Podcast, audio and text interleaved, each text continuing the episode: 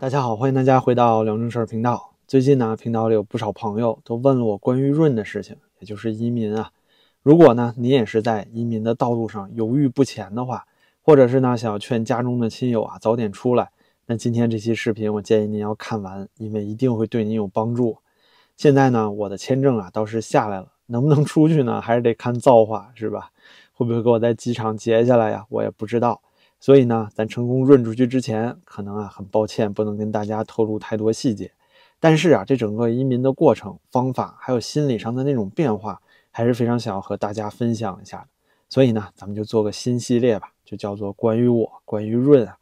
那今天呢是系列的第一期，特别想跟大家啊聊三个移民之前哎最基础也是最核心的问题：为什么要润啊？应该润去哪儿？怎么润？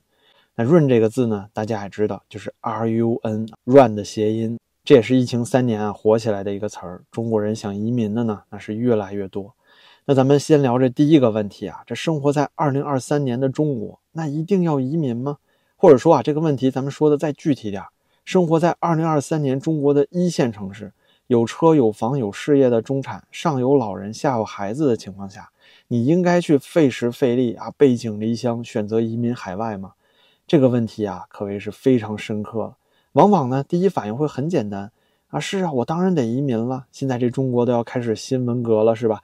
又是抓间谍呀，设立爱国主义教育法呀，经济也是持续的萧条，政府呢也不为经济做什么努力，外交上也是被世界主流经济体啊围追堵截，这就是个要沉船的状态。那为了保命，难道不应该跑路吗？您看这些理由啊，是足够让您做出移民的决定了，是吧？为了家庭，为了孩子嘛，也为了自己的资产，是吧？逃命要紧。但是啊，自从我的同事开始陆续知道我要移民的消息之后呢，他们之中啊，就有人给了我这么一个灵魂拷问。他说啊，你想清楚了吗，兄弟？你这资产啊都在北京，虽说没豪宅是吧？但也没出三环。你没豪车呢，那也比五六亿好。在外资金融机构啊做了这么多年，工作稳定，还有发展，你还有钱赚。这出了国，收入也不见得能比现在多吧？而且啊，除了有个言论自由，还有哪儿比北京好呢？你想清楚啊，是不是这个问题啊？真是引发了我的深思啊！我觉得呢，频道里的朋友们可能都会觉得他这问题有点可笑，可是对于我自己实实在在的情况来说啊，那可真是太实际了。中国人移民出去的，无非就是三个族群：第一呢，就是年轻还没成家的时候，要么就是直接大学毕业出去留学移民，要么就是刚工作没几年再去移民。一个人走就行了，无牵无挂，也没什么压力，是吧？再有呢，就是中年事业有成的时候啊，直接投资移民就好了，或者出去你直接养老都行，是吧？你有钱啊。再或者呢，你有时间做点小生意，反正啊，在国外生活也不困难，而且呢，孩子也大了，家底也算丰厚，那移民海外不过是小菜一碟儿。可是最难的，应该就是我这种，哎，年龄不到四十岁，孩子呢还小，虽然说有房有车有资产，可绝对不算是富人。国内的事业呢，还正处在上升期，家里老人啊，身体又开始走下坡路。那这个时候，您说选择移民啊，要做的断舍离真的是很痛啊！我相信应该有不少在国内想润能润，但是还不润的人，应该都会经历过我这种痛苦吧。而且呢，我还是一个特别怕麻烦的人，什么无犯罪记录啊，各种证件都得公证啊，都是费时费力啊。可是朋友们啊，对于这个问题，我的答案也是非常直接，那就是一定要润的。这里呢，我就只跟您聊最实实在在的原因，什么奔向民主自由世界啊，这种高大上的咱们都放放啊，不聊那些，我就跟您说点最实际的干货。我认为呢，二零二三年的中国人，只要有能力、有条件的，都应该润。原因就是一个，为了避险啊，保护自己的家庭和生活。说到避险啊，您说这险从何来呢？首当其冲啊，就是台海。咱这儿呢，也不占什么立场。这期啊，也不是什么聊台湾该独还是该统的问题，而是呢，在一尊的英明领导之下呀，这个台海危机转化成战争的可能性是极大的增加了。不知道观众朋友们里有多少是在外企工作的？您看看现在为什么这些老外不敢加大对中国的投资了呢？什么反间谍法呀，经济衰退呀，这其实都是次要的，最害怕的呀，还是未来几年内可能发生的台海战争。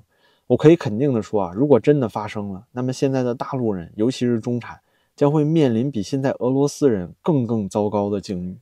俄罗斯呢，是二零一四年就开始被制裁了，自身啊本来就是农业和资源大国，完全可以自给自足啊。出口的主要产品就是能源、农产品和军工，这都算是刚需产品。反观是咱们厉害国呢，主要是机电制造业占大头，相对来说呀，非常容易被其他国家取代。同时呢，不管是粮食还是能源，咱们都是严重的依赖进口。您也可以啊，现在闭眼想象一下，如果说台海真的开战了，咱们遭受到现在俄罗斯同样级别的制裁，尽管呢全球经济肯定都要受影响，但是过得最惨的一定就是咱们大陆的同胞啊。更不用说啊，这美国在战争开始的时候支援台湾的可能性也要远大于对乌克兰，所以呢，赢面啊，说实话真的是不大。就算是使出举国之力啊，咱们打赢了，可是持续的制裁，那老百姓也受不了啊。第二重风险啊，就是经济危机了。我在中国经济那个播放列表里的视频啊，已经是讲的挺清楚了，咱们就不再赘述。我只想说啊，现在中国的经济衰退将很大程度上把中国乃至世界都带入一场新的经济危机之中。那一个国家衰退了，其实不可怕，哪个国家都有兴衰的周期啊。最可怕的是中国政府现在这种态度，完全呢就是社会达尔文主义，躺平不管了，能活的你就活啊，活不了的就去死。疫情末期那种躺平式放开啊，包括河北水灾这种躺平式救援，都充分证明了这一点。现在对于经济呢，就更是如此。哪怕全世界的经济学家啊，现在都跳着脚为中国的经济着急啊，都来出谋划策。可是咱们中央习一尊呢啊，就是不着急，给你玩个不紧不慢，反正啊，人家要的是安全，不是吗？早就告诉过咱们了，是吧？他对经济啊没有兴趣，那咱们这些韭菜不也得知趣儿吗？人家都不搭理你，那你还不跑？你等着吃瓜烙吗？第三重风险啊，就是最可怕的了，政治风险。可以说啊，我自己呢，虽然是一四年就开始翻墙，渐渐的开始对咱们国家的体制产生一些疑问，可是能逼到让我都受不了。微博的大号和好几个微信都被封杀了，也要出来说话，甚至呢，现在冒着风险在油管里要发声，就是这三年疫情的变态清零啊，这之间发生的人间惨剧可谓无数了吧？我随便说几句话呀，您就能想起来。比如说啊，疫情三年就是一个孩子的一生，来自于兰州，还有上海的，我们是最后一代，谢谢。北京的，他的软肋其实是他的儿子，还有乌鲁木齐的路是通的，他们不跑。如果要聊疫情期间啊，因为暴政而牺牲的同胞，还有他们悲惨的这些故事，我相信呢，咱们就算做个视频啊，聊个三天三夜都说不完。而这个三年清零运动的最后呢，也有这么个完美与之相匹配的结局，就是啊，使出了比朝鲜还摆烂的躺平式开放，在毫无预警、不给民众买药的机会、没有提前打一轮疫苗加强针的情况下，就因为清零失败呀而全面被迫的放开。之后所发生的就是本不应该如此惨烈的疫情海啸，那夺走了多少同胞的生命和家庭呢？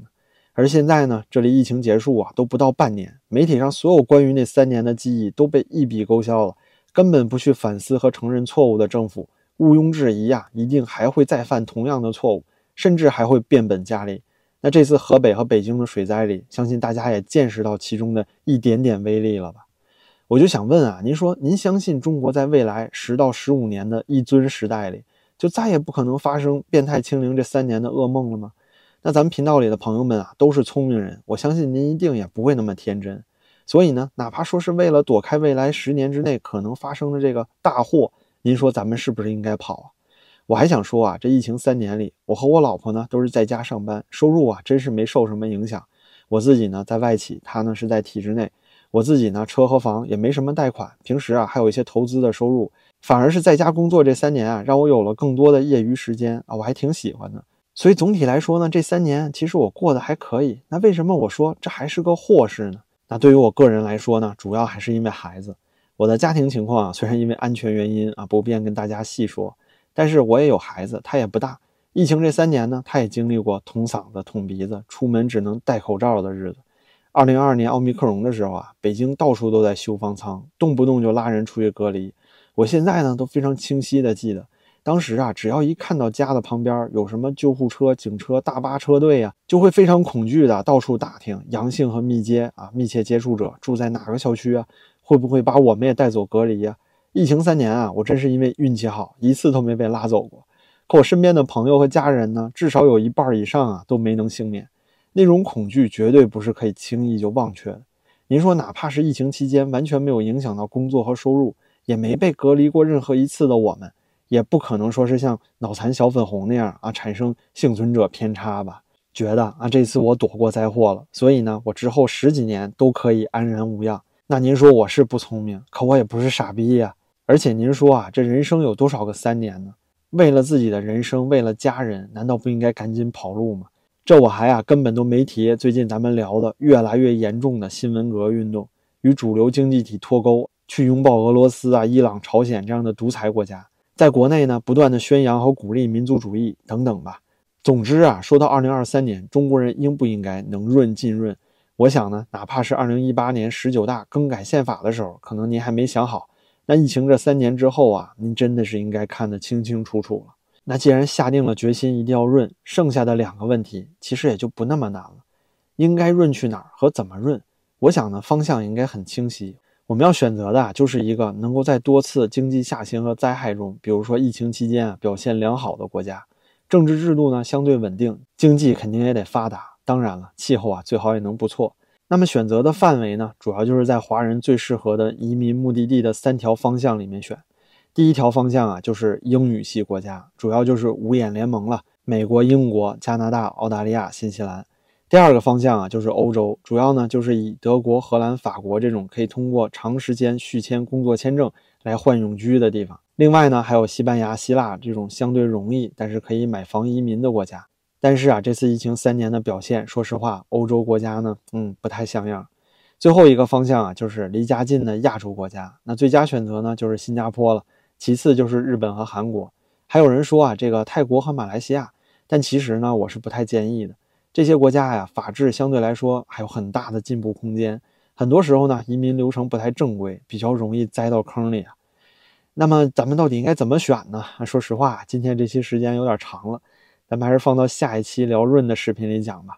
那您对移民目的地的选择有什么想法和意见呢？欢迎朋友们在评论区留言，哎，咱们讨论一下。而且我也会在后面把自己移民的过程和整个方法跟大家说清楚。那好吧，今天呢就唠叨这么多，非常感谢您的陪伴，您的支持啊对我也十分重要。感谢您的点赞、评论和订阅，咱们就下期再见了。